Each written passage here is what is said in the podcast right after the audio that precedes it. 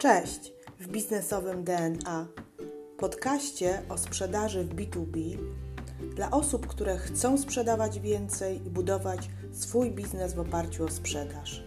Nazywam się Ewa Piotrowska i w tym podcaście udzielę Ci praktycznych wskazówek z zakresu pozyskiwania klientów, prowadzenia procesu sprzedaży oraz zwiększania ilości klientów.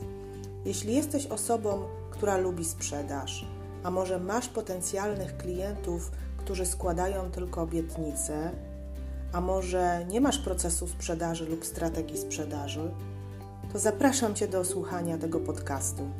Zaczynamy!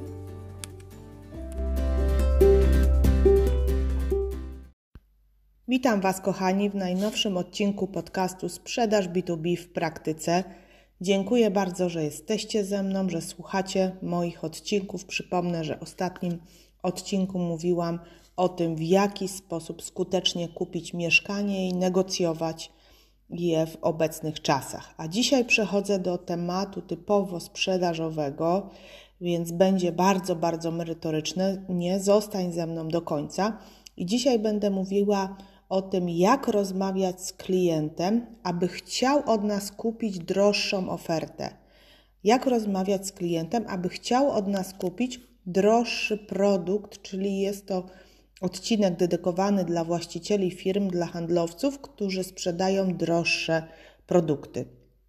Droższe produkty mam tutaj na myśli takie powyżej 3-4 tysięcy, ale tak naprawdę chodzi mi o ofertę rzędu pół miliona, 200 tysięcy, a nawet milion.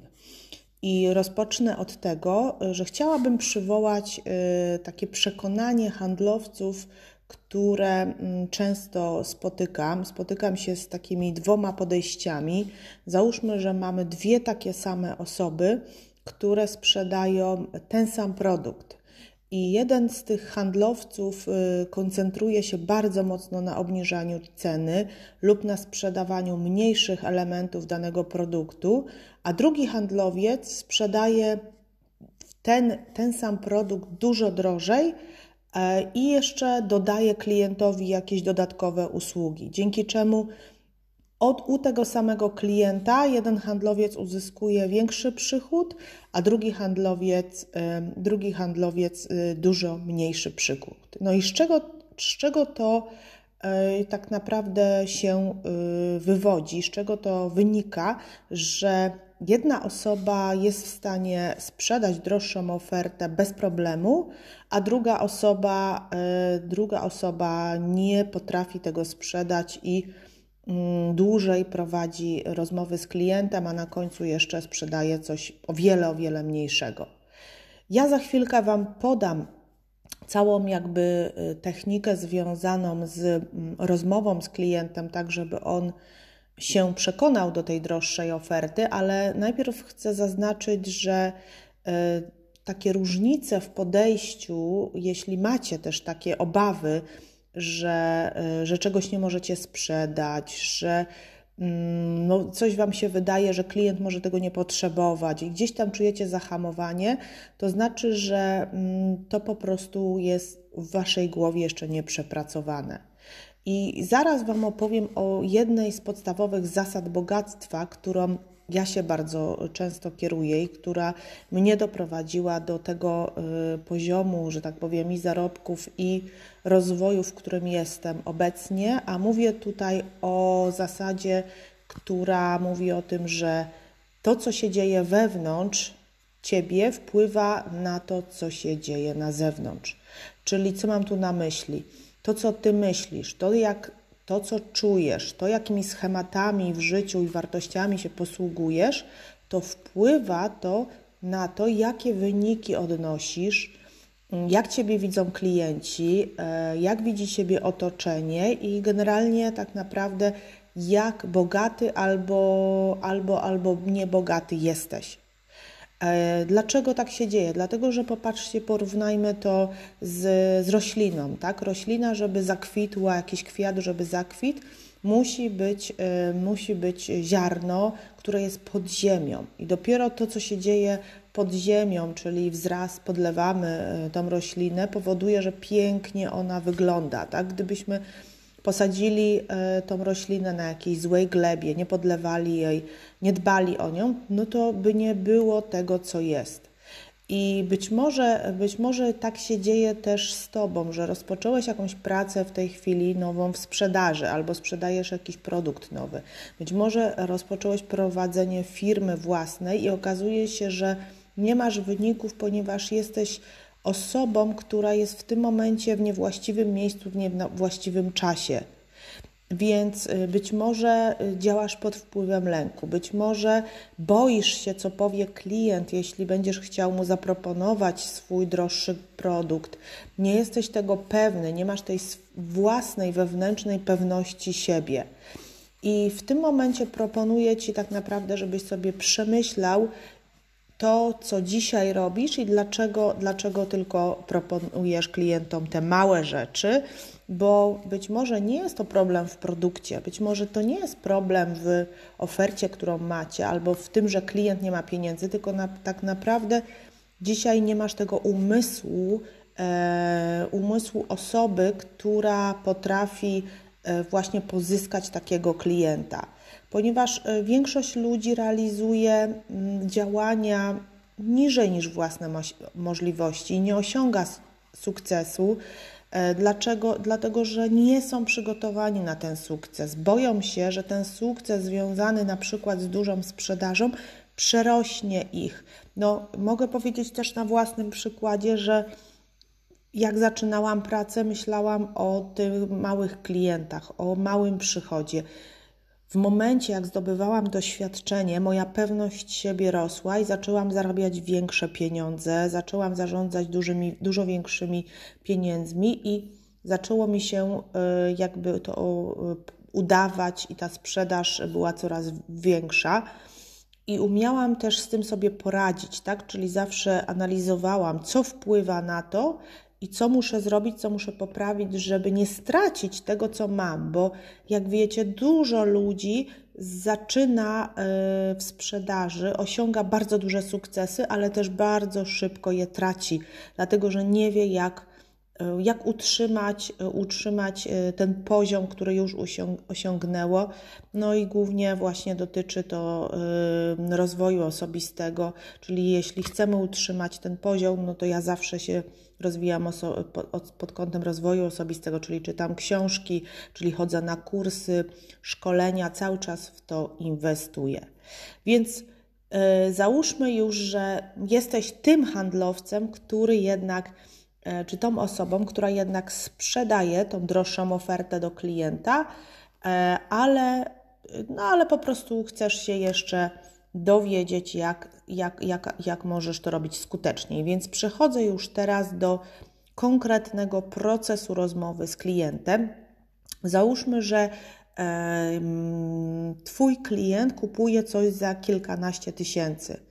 E, kilkanaście tysięcy, i tutaj chcę zaznaczyć, że wraz ze wzrostem wartości Twojego produktu rośnie zaangażowanie klienta w proces tworzenia oferty. Co tutaj mam na myśli? Mam tu na myśli sytuację taką, że nie, nie proponujemy klientowi klasycznego sposobu e, oferowania produktu, jeśli na przykład, y, nie wiem, świadczymy usługę y, dla klienta doradztwa, konsultingu albo sprzedajemy system y, informatyczny za pół miliona złotych, albo sprzedajemy usługę kadrowo-płacową, to wtedy nie wysyłamy klientowi oferty, to znaczy nie proponujemy oferty, tylko tworzymy tą ofertę z klientem. Dlaczego? Dlatego, że tak jak wspomniałam, jest to produkt droższy, i klient y, na pewno bierze udział bardzo mocny w tym procesie y, tworzenia tej wartości. A w jaki sposób y, spowodować, żeby klient chciał z Tobą tworzyć właśnie tą ofertę dla niego, partycypować w tym procesie, wziąć udział w tym procesie? No przede wszystkim słuchać klienta i zadawać mu właściwe pytania.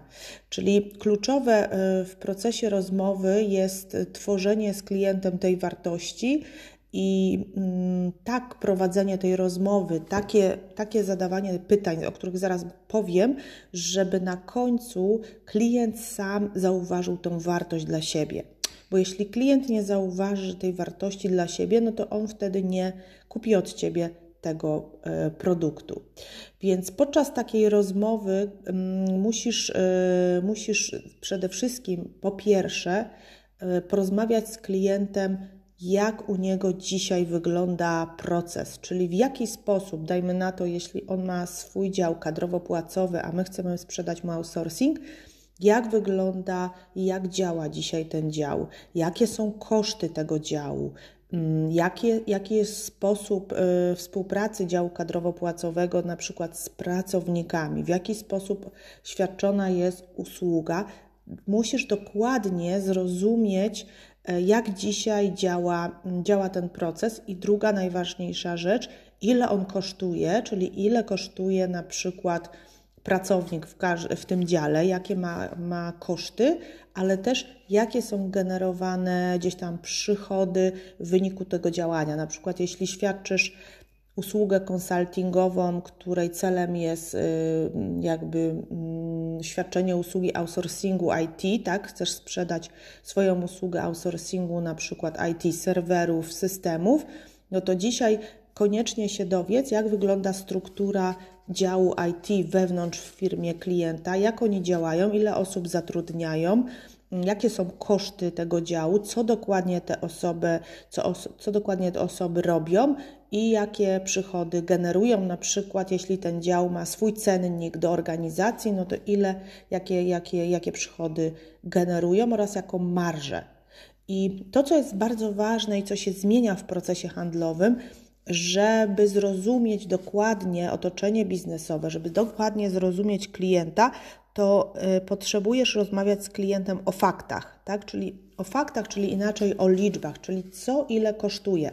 No bo cyfra na przykład pod tytułem, nie wiem, mam dwie osoby, one wszystko realizują, jestem zadowolony, to jest za mało. Staraj się z klientem porozmawiać w ten sposób, żeby faktycznie dostarczył Ci dane liczbowe, na etapie już rozmowy i powiedział dzisiaj, że na przykład jeśli, jeśli ja jestem e, osobą, która świadczy usługi szkoleniowe i klient e, również ma na przykład jakiegoś trenera wewnętrznego, który, który robi te szkolenia, no to może mi powiedzieć, że koszt e, przeprowadzenia takich szkoleń wewnątrz to jest, nie wiem, 5 tysięcy, z tego mają tam 20% marży, czyli jesteśmy w stanie sobie przeliczyć, że koszty są takie i takie, marża jest taka i taka i mogę to porównać do własnych kosztów. Czyli celem tego zadania jest to, żeby porównać swoją usługę do usługi, mm, do usługi klienta, patrząc na e, średnią wartość e, transakcyjną e, i na, na, no, na takie średnie ceny. Najwłaściwszym sposobem, żeby się tego dowiedzieć, jest jest przede wszystkim tak naprawdę przygotowanie takiej ankiety, którą klient być może wypełni już na etapie e, po rozmowie z Tobą, tak? ponieważ tak jak mówimy, te dane są szczegółowe. Nie zawsze klienci chcą wypełniać te, tą ankietę, to zdaję sobie z tego sprawę. Bardzo często nie wypełniają tej ankiety, więc w trakcie rozmowy, y, budując relacje z klientem, powinieneś przeplatać y, pytania takie konkretne z pytaniami luźniejszymi.